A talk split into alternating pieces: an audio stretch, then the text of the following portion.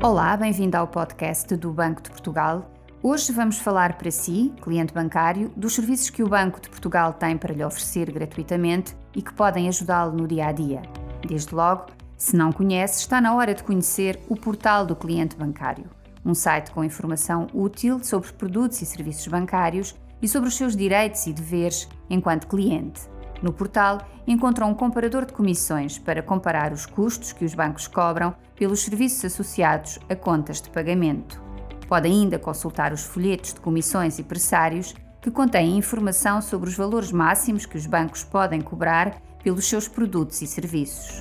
No site do Banco de Portugal tem também o seu mapa de contas, onde encontra todas as contas de depósito, pagamentos, crédito e de instrumentos financeiros de que é titular.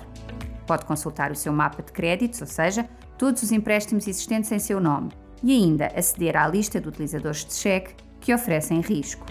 Se perdeu a carteira e não encontra os seus documentos de identificação, o Banco de Portugal dá uma ajuda, informando o sistema bancário da situação.